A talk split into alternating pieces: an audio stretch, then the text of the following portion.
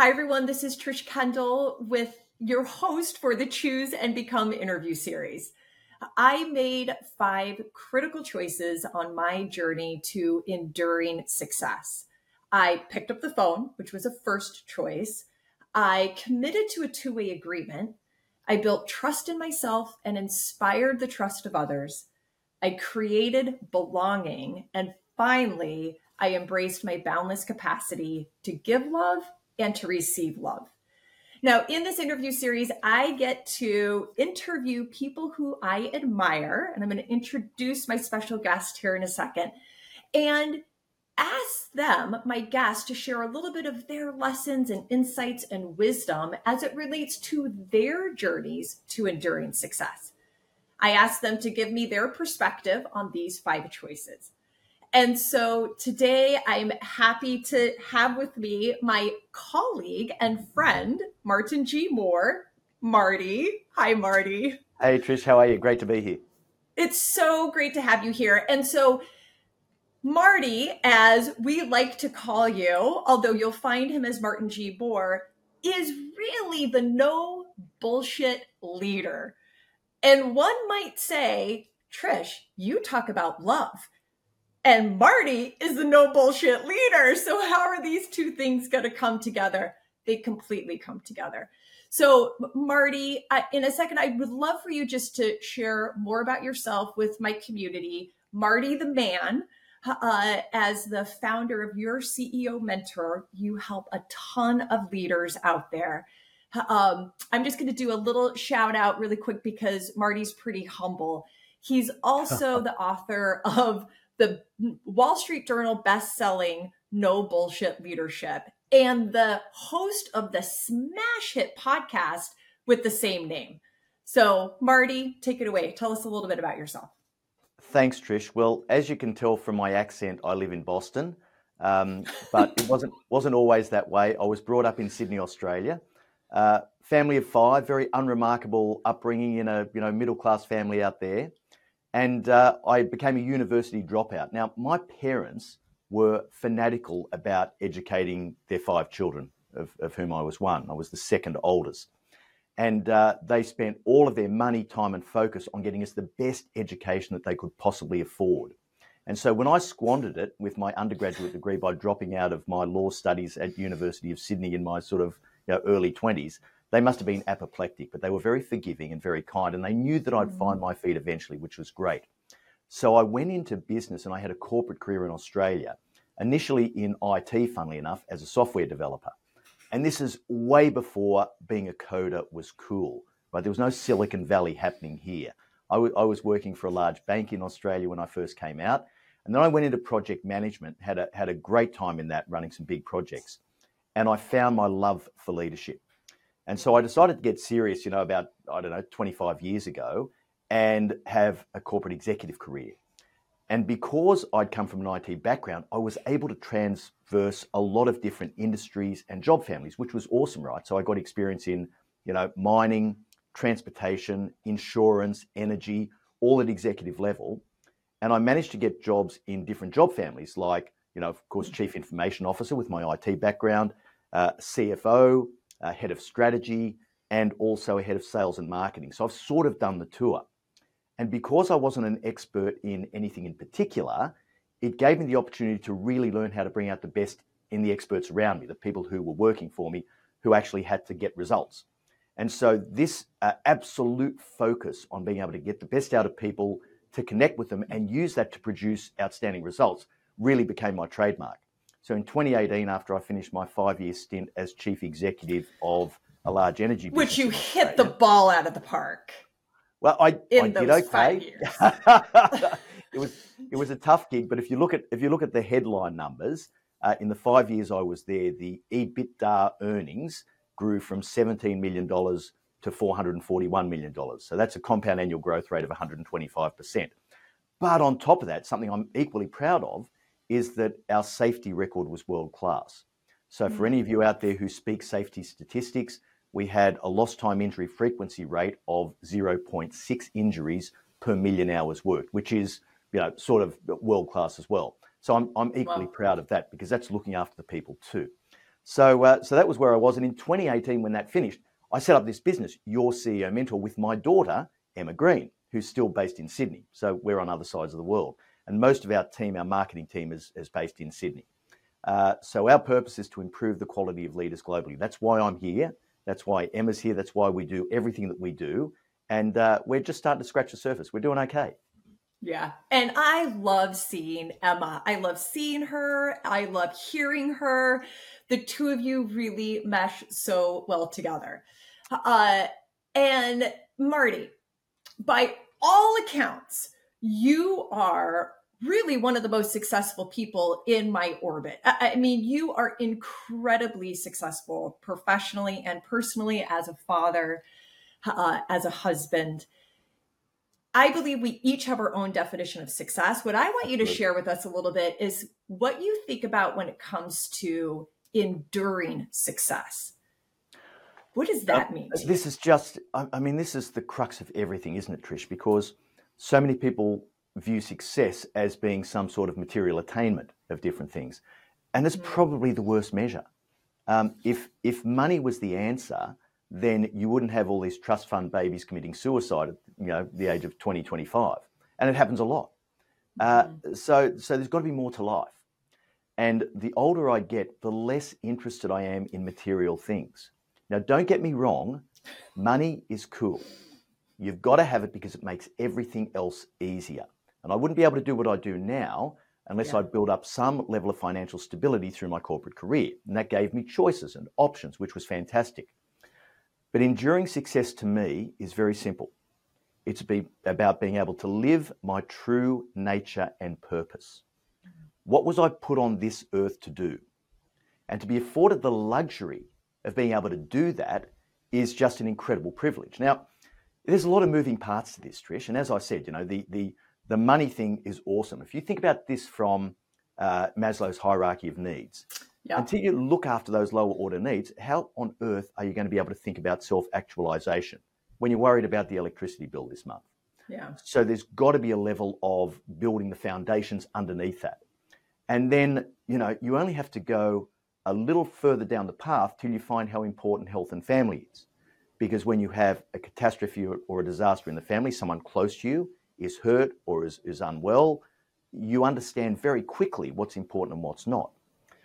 And the older I get, the less time I have to engage with people who uh, aren't people who are additive, people who uh, either are a drain on my time and energy, or uh, people who fundamentally don't have a mindset that's conducive to me being my best. So most of the people we attract to the no bullshit leadership brand yeah. are people who are genuine, they want to improve, and in fact, the dedication on my book says to every leader with the courage to be better. So, anyone who actually just wants to take that step and say, I know it can be better, and I'm prepared to do a few things to make that happen. I'm going to put a bit of work in here. That's the sort of people we have in our community, and we absolutely love that. It, it's so cool. But um, this is a really long answer to a very simple question, isn't it, Trish? But, but it's but see, I don't hey, think I'm it rolling. is a simple question. That's the thing. I don't think it's a right. simple it, it, it's not a simple question. And no, now this not. is going to lead me because I'm gonna I'm you know the questions I'm gonna ask you. That's sure, the thing. Sure. I I always say, are you in? And you're like, I'm I'm in on totally this. in.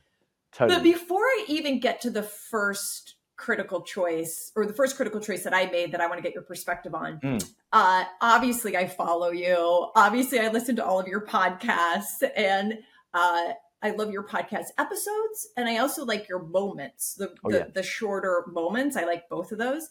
And the one that I listened to recently, the episode, less than 20 minutes, but it was um, Marty's perspective hi- with hindsight and maturity. Oh, yeah. Yeah. And uh, the one of the things that I gra- one of the things that I grabbed from it is how you talked about the accumulation of choices. Absolutely. And Marty at 61, can I say that? I already did say that. Well, you said it to everyone. I can't I can't believe you said no, of course. I'm very re- very relaxed about my age because I reckon I'm going to be the most sprightly 75 year old you ever see as I'm still you are business. You are. You are. so you at 61 thinking about the choices that you made and the accumulation of those choices and i just thought that that was so perfect as we get together right now. Oh yeah. Okay. The, the, the accumulation of yeah. choices. Sorry, Trish. Was, was that a question? Go. Let me answer it. Go. I know it was that. Do I know it was only a statement, but I want to have a crack at this one because it's so important. Yeah. Um, I've always said that you know until you get to about age thirty, you know, well, there's circumstances, there's a lot of bouncing off walls, there's just trying to find your feet and learn what it's like to be an adult. But beyond the age of 30, and every year after that, you are exactly where you are because that's where your choices have put you. It, it's just that simple. And every day, the choices we make, big and small, and you know, conscious and subconscious, they all take us to the place that we end up.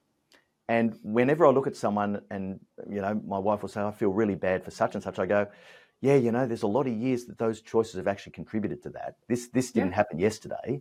This is stuff that, you know, and, and look, bad things happen. Yeah. People go through crises. I get that. But we are basically where we are because that's where our choices take us. It's that simple.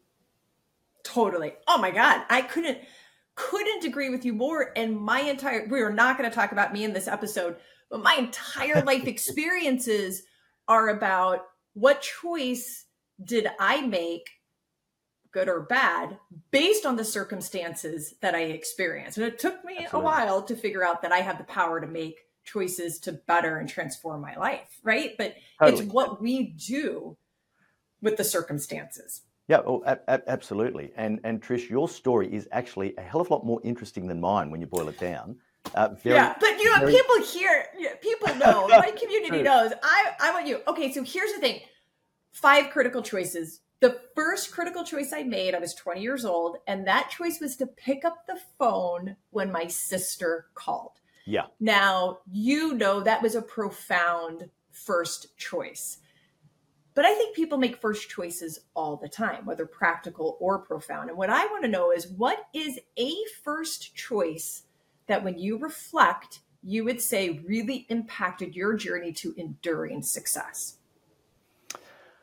Yeah, and I look, I thought long and hard about this, Trish, because I knew you were going to ask me. This is, I was able to think about this really deeply. And I think one of the critical things that struck me, and I made a lot of choices early in life that were driven by my upbringing. I was I was brought up a Catholic. I'm I'm now a Reformed Catholic, so I, I don't practice anymore but it was a great value set to be brought up with. And a lot of the choices I made there were driven by the structure, the doctrine, and the expectation of the people around me. The first choice that I remember making, which was so crucial that I made by myself with none of that influence sitting over the top of me, was as a young software developer working for a bank.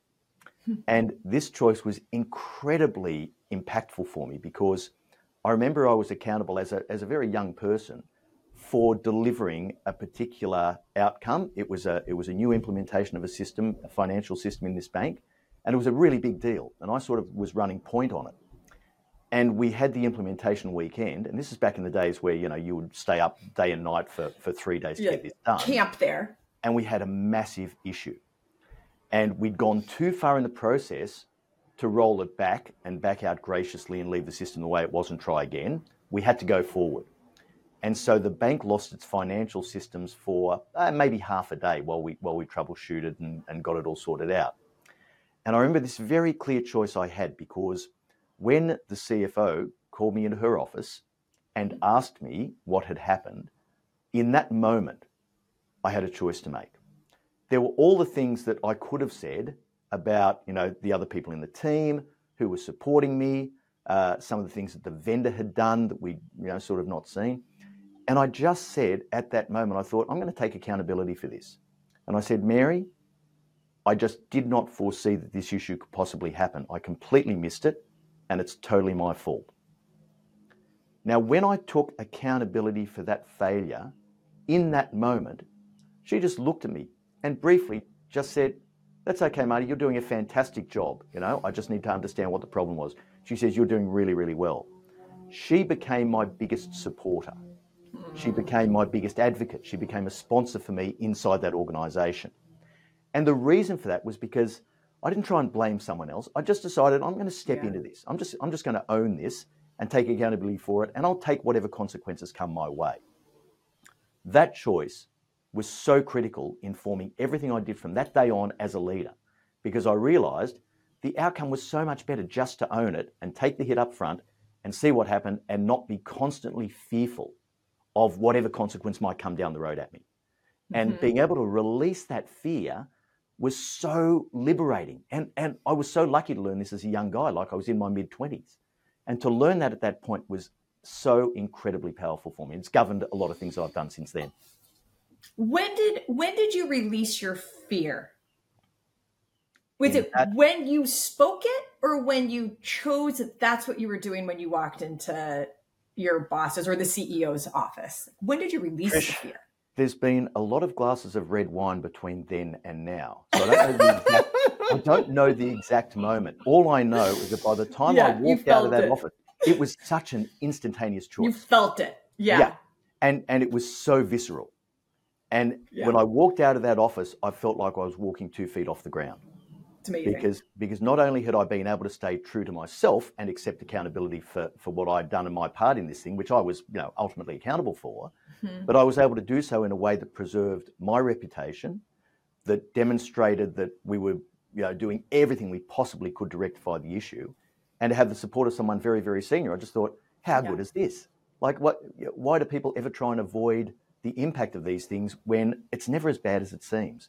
And so the releasing of that fear in that moment was so incredibly important to me. Now, of course, you know, I've had fear about a whole range of other things during my life, but but that of course, of course, but that especially vital. Yeah. Yeah. The second critical choice that I made on the journey was to commit to a two-way agreement. And when my sister and her husband, so they intervened, they took me out of my physical surroundings and, and brought me into their home um, to get clean and go through recovery. Uh, but I had to commit to an agreement with them. It was almost a near contractual agreement. And when I think about a two way agreement, and I want to get into uh, one of the two way agreements that you have committed to. When I think about two way agreements, the power is in committing. And I found, and what I learned at this point in my life was that at first my actions started from a place of duty and obligation. I have to do these things. But then it transformed to joy and desire. Like I literally felt a transformation to I want to do these things. And I think that's the power of the commitment. Absolutely. We enter into two two way agreements all the time, whether we actually are uh, consciously aware or not. Will you give an example of a two way agreement that you've entered into and any type of experience or transformation that that occurred because of the commitment? Sure, Trish. Uh, and, and, just before I give you this one, because I've yes. got a fairly recent one that's, that's quite useful, I think we're making two way agreements all the time. Some are explicit and some are implicit. Yes. Some are completely Very internal. well said. Yeah. Some are completely internal. I have agreements that I make between my ego and my superego, if you understand the, you know, the, the psychological terms.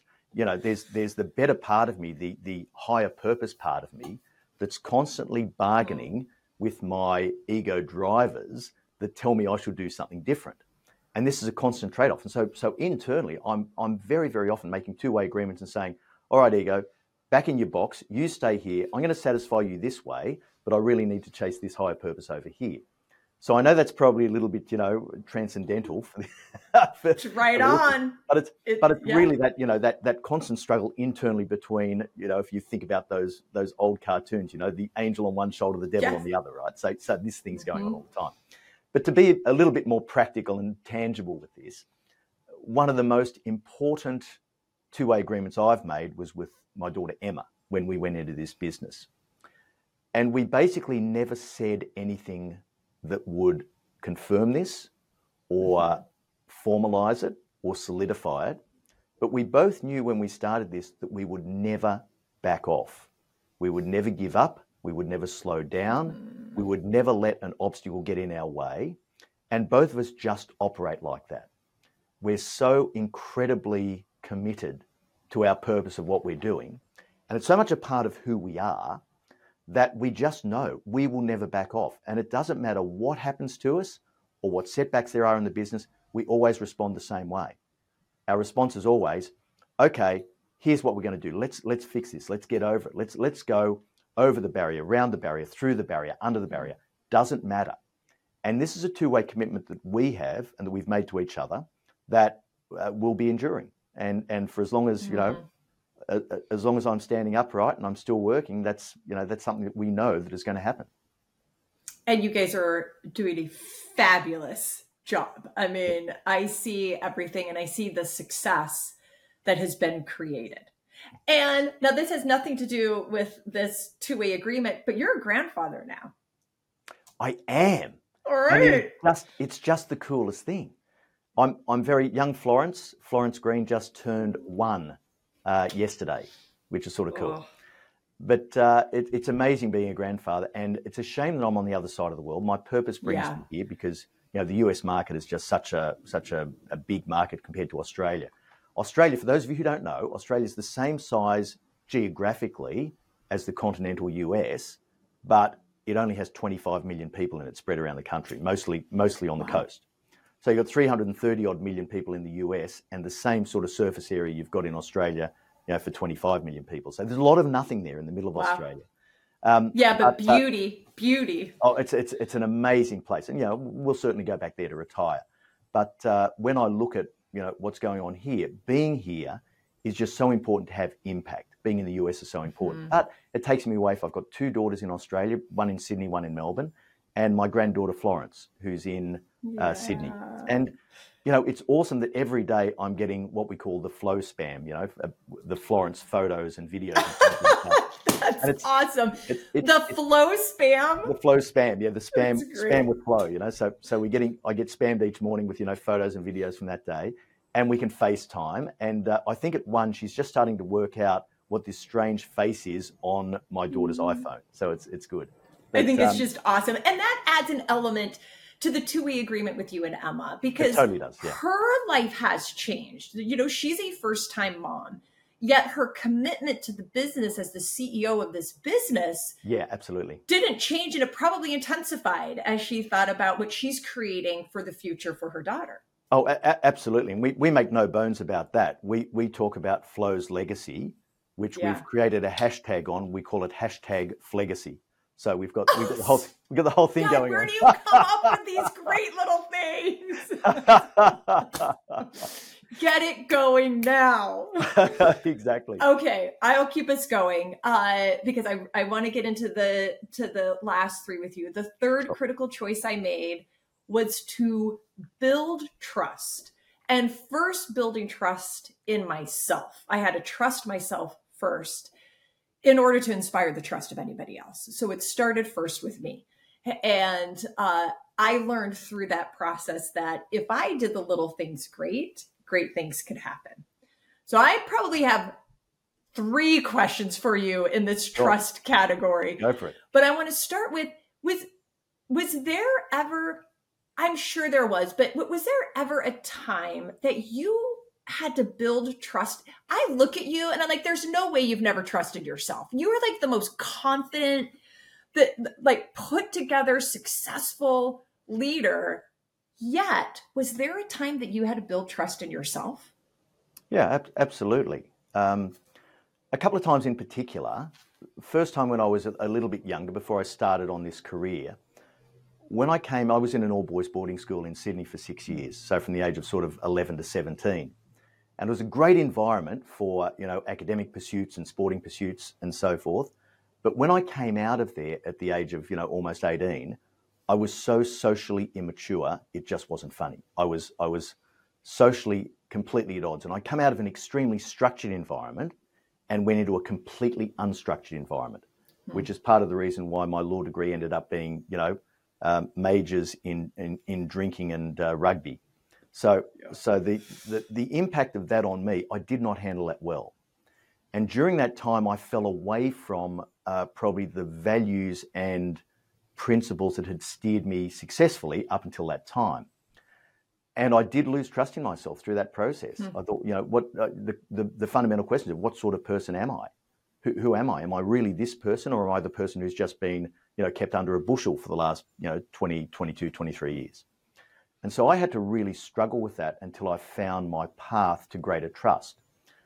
Let's combine that with the fact that my story that I tell myself, that we all have a story we tell ourselves. The story. I tell myself is, I'm not good enough. That's my story. And that's driven me to incredible success over a period of time because I've been trying to prove that I am good enough to everyone else, but I can only prove it to myself. And until I was comfortable that I am good enough, then it was never going to work. And so the trust in myself that, yes, I'm good enough. And now I say, and I, I genuinely believe this, Trish, I'm the most stable person I know.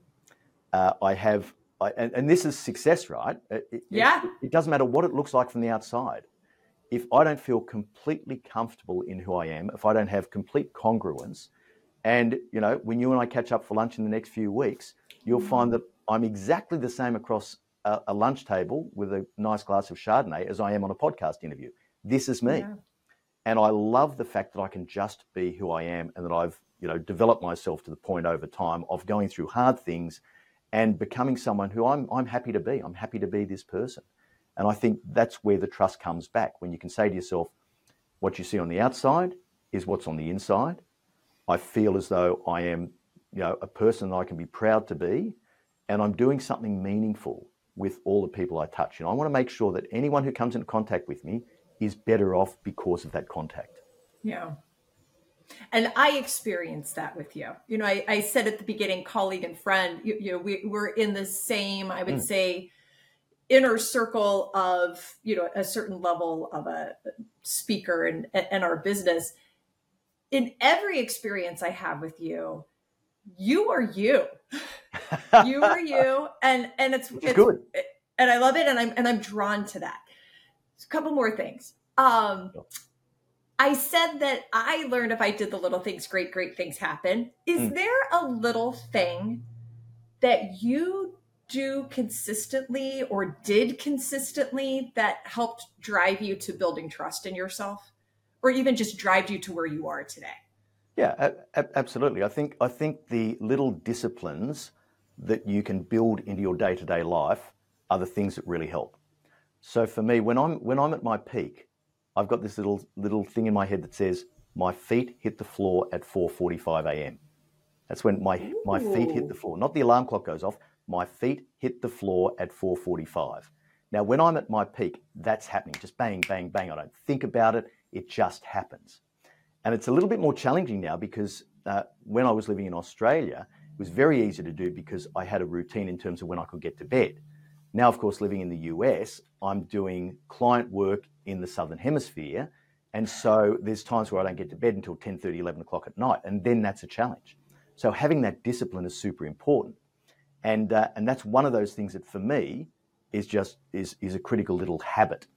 And you see the difference between successful people and people who still wish they had uh, climbed further to the success they want mm-hmm. is that they don't have the basic disciplines, those basic little habits that you just master without questioning and you can just do every day. The, the other one yeah. for me is, you know, if I feel I need to have a conversation, I don't hesitate, I don't agonize over it, I, I don't try and bargain or avoid, I just step into it.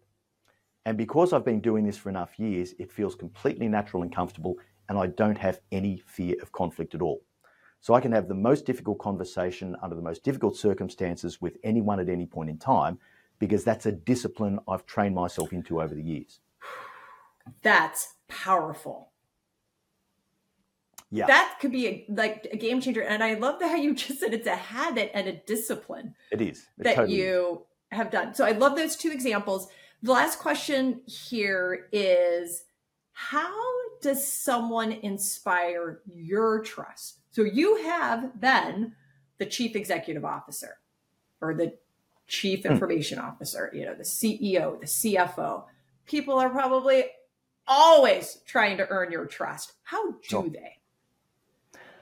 I think what I like to see is a level of openness. I think that's probably the first thing if I can see a level of openness, someone who's prepared to uh, tell the truth as far as they know it, tell the truth and not sugarcoat things and not embellish them, I think that's someone that I look at and I go, hmm, I can trust you. Now, of course, in my business, everyone gets unconditional 100% trust as the starting point, and then it's theirs to lose. So if you start from this position mm. of, I can trust everyone, And then as you watch them perform and behave, sometimes question marks arise. Well, hang on a minute, they weren't entirely honest about that. Or hang on a minute, they said they were going to do this and they didn't do it. And you can just chip away at trust over time from the 100% down to 95 or 80 or 10 as the case may be sometimes so yeah so that's that's the basic philosophy of how i look at it so the first thing is openness the second thing is doing the things that need to be done and even when they're hard and i go okay i can trust that person and knowing that and there's you know some great things on trust you know the speed of trust by stephen m uh, covey there's a, there's a bunch of resources out there about trust specifically but for me it's knowing that someone's going to be straight with me someone's going to be honest at any point in time and as a chief executive, I, I, you know, I look at this from the point of view of a CEO trying to get the trust of the board because you have so few interactions. It's so limited, the amount of time you get to spend in front of them. So every interaction has to be nailing that question can I trust you as the CEO? And with very limited opportunity, I found that you can build trust extraordinarily quickly if you behave the right way, if you choose the way you say things very carefully if you demonstrate that you're driven by a set of principles, not by self interest. So those things all contribute to trust. And when I see a lack of self interest and an openness, I go, yeah, you're going to be okay with me. That's awesome. The fourth critical choice I made was to create community and belonging. And and you can see my shadows here. My it's a beautiful day outside here in Boston, isn't it, Marty? But it's like we'll just deal with all the all the leaves coming in I'd, here. I'd love I'd love to do that, but I'm in my studio, Trish, and without well, I love your on around me, it's totally black. yeah, but but your studio's awesome, and I, and I've seen you with a lot of your virtual because you do a lot of virtual speeches and meetings Absolutely. and and all of those things. So I love it. Uh, the fourth critical choice I made was to create community and belonging. For for me, I didn't even really i had never experienced what it felt like to belong uh, you know as a as a child my dad forced us to move all the time from town to town school to school and i i then began to um feel like not belonging was almost powerful you, you oh. know i don't i don't need you i don't need that but that was just a whole, whole bunch of hogwash because i desperately wanted to belong yes and no i'm going to get back to this Go. I, well, I, no, I, let's just get into it. Just give me your give me your perspective. Just get into it right now. Give me your perspective well, on what it feels well, like. I, completely understand what you're saying, and I can see how isolating that is. But there is also power in it. And when I think about a leadership yeah. role, uh, you can't be close to people in the community sense that you're leading. You've got to have this hmm. uh, positioning of friendly, not friends. And so you've got to keep a professional distance. Otherwise, you can't lead them effectively and you can't serve them properly if you're too close to them. So that little bit of separation, that little bit of a sense of, I don't quite belong here, is actually okay in that circumstance. Now, if that's the only area of your life that you're looking at, you can get into trouble fairly quickly. If, if you walk outside of work and you face the same thing, that's terrible. But if you've got this feeling of separation and not belonging necessarily, in a leadership role, that's okay, as long as you have a sense of real belonging community outside of that. And I remember one job in particular where I was, you know, going through a pretty tough time in a project I was running many years ago, and I had an incredibly tight knit group of running partners. The level of community we had in that, you know, we, we were running marathons together. So we go out on long ah. training runs, you know, one and a half, two, two and a half hours uh, on the weekends. And we would just, you know, shoot the breeze and chat. And it, the connection and the level of bonding in that is unbelievable. And so, if you've got that sense of community and belonging somewhere in your life, you don't need to have it everywhere in your life, in my experience. Yeah. Yeah. Well, and Marty, you, my, I, I don't think you know this, but when I went through my own little journey of creating belonging, because I do believe that it's you create it. Like totally. it's not, it just doesn't just happen, right? Yeah, you and your absolutely. your running mates created together was through a running group. Right. I okay. There joined you go. a running group in Chicago to train for the Chicago Marathon. I had never even run a step in my life. Right. Uh, but yes, so I met these five women, and it is the first time that I experienced this sharing of life experiences together. Absolutely. Absolutely. Like know exactly things. what I'm talking about. Yes. Yes. Yeah, yeah, for sure. Yeah. Oh, and then and you did multiple marathons. So you're okay I, am going to ask a couple pointed questions because I want my community to hear the words from uh, successful Marty CEO. What does it feel like not to belong? Um, I think I think not to belong. If you are really, really solid in your own core, and if you're really, really solid in your own ability to cope, if you're really, really uh, comfortable with who you are, then the sense of not belonging isn't that bad a thing. And it's mm. easy to handle because I know it's always going to come back. If I have a brief moment where I don't feel a sense of community, I know it'll come back. And I had this when I moved to the US in 2021 yeah. before the publication of the book. We moved over here. My wife's a Bostonian, Kathy. We had a little apartment in a, a, a town called Winthrop, which is just out of the Boston city centre. And it was isolating and I didn't have the same connection to family and friends that I just left behind in Australia. It would have been much harder to cope with if it weren't for a few things. The first thing, of course, being that, you know, well, I don't need the material things. That's irrelevant to me. So I don't care that we've just sold our beautiful big house in, you know, the leafy suburbs of Brisbane to move over here. Um, more importantly, though, it was having that purpose in place. I knew why I was doing it. I knew what was driving me. I was committed to the outcome, and this is to do with long term thinking, and I knew the community would come back. And so, you know, here we are sort of a couple of years later. We've moved down further south. We're close to all of Kathy's childhood friends. You know, I've, I've found this sense of community again, which is awesome because it hasn't changed the way I feel about my purpose and what I'm here for, but it's just added that extra layer of um, enjoyment and satisfaction and belonging. So that's been really cool. That's awesome. That and you yeah.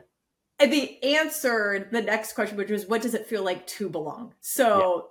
That's perfect. I'm gonna take us to our fifth choice.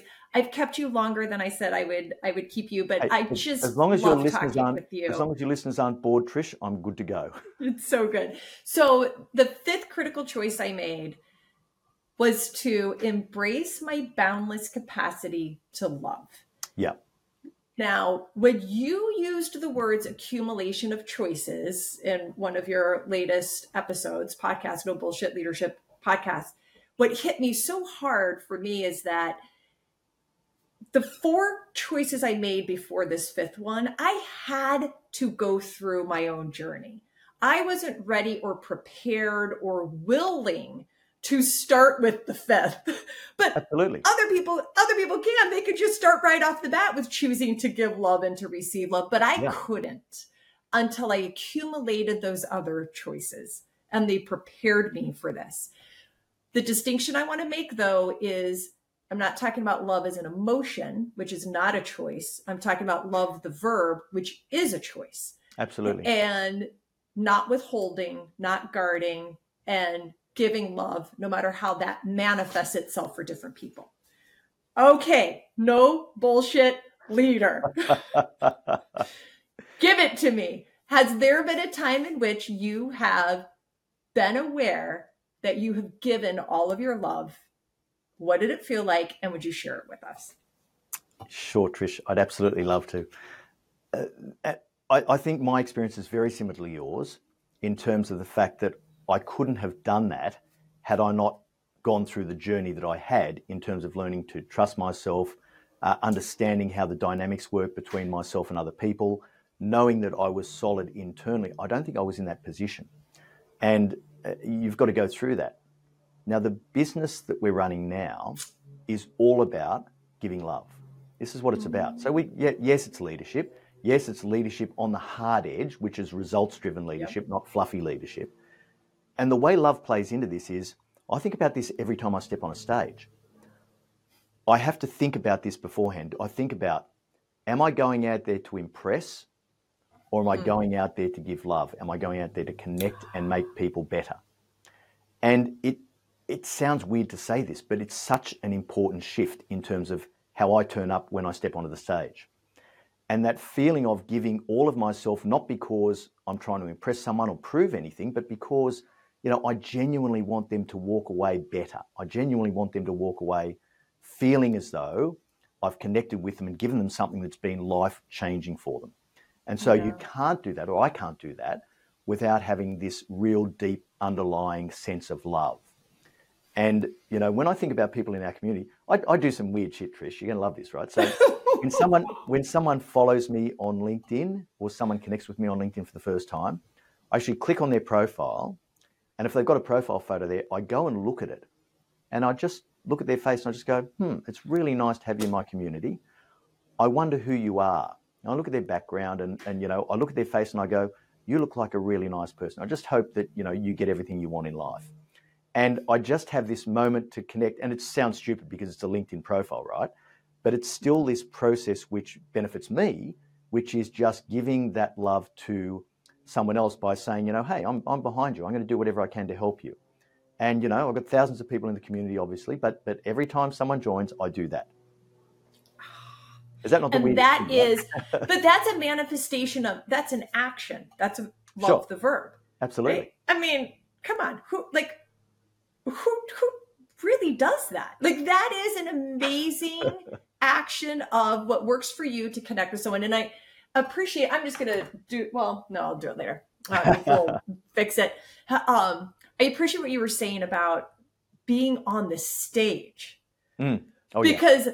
that's got to be that is actually probably a hard um yet in the moment decision of putting the super ego aside, which is hard, right? We're professional speakers. You go in there, you don't want to bomb, you want to be great, you want to perform, you, you want to entertain, you know, whatever that is. But in fact, the way that you do that is what you just said is expressing and giving love through you're showing up for them, not for you. Absolutely. And, um, and, and this does feed back into this virtuous circle of habits and disciplines as well, Trish, because mm-hmm. um, as my high performance coach says to me, you never know when someone's going to need you to be your best. Hmm. So she just says, you know, you've got to you, you've got to constantly be thinking about, you know, when you're making your choices every day, you know, are you at your best? Are, are you being your best for other people? Because you never know when someone's going to need you to be your best. And you know, this is this is true every time I sit down to record a podcast. Same deal, you know. People are yeah. going to need me to be my best today. I've got to I've got to bring everything I can to it.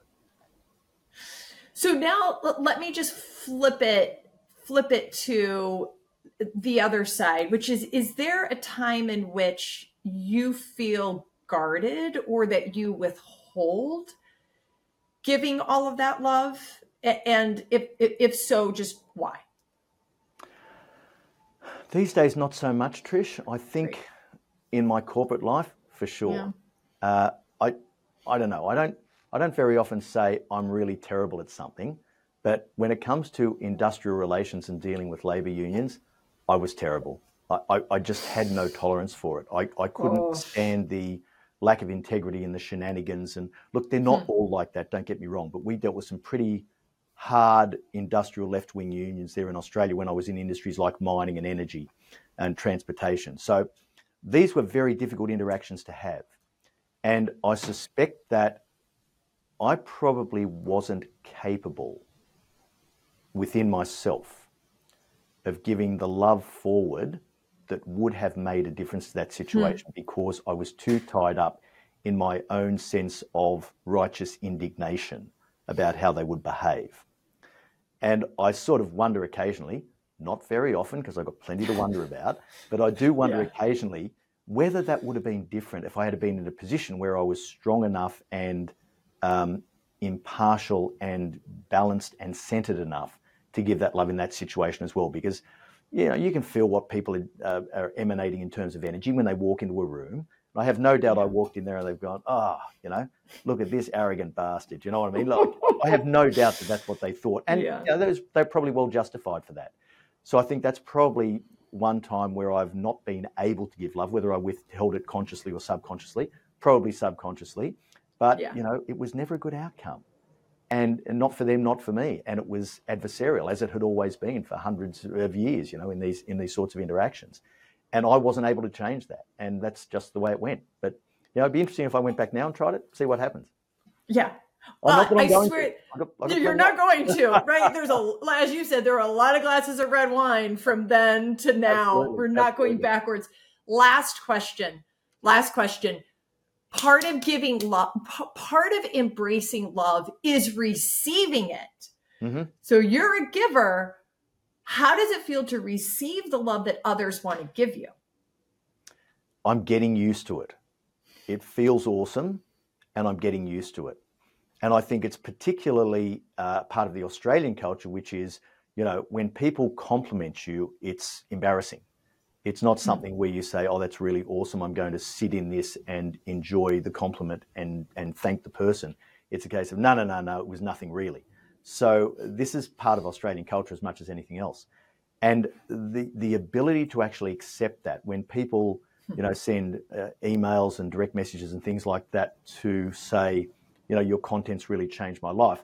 Just with you know stalking people on LinkedIn, I sit back and I really try and absorb that and I really try and say, uh, you know, I'm so glad I was able to help you.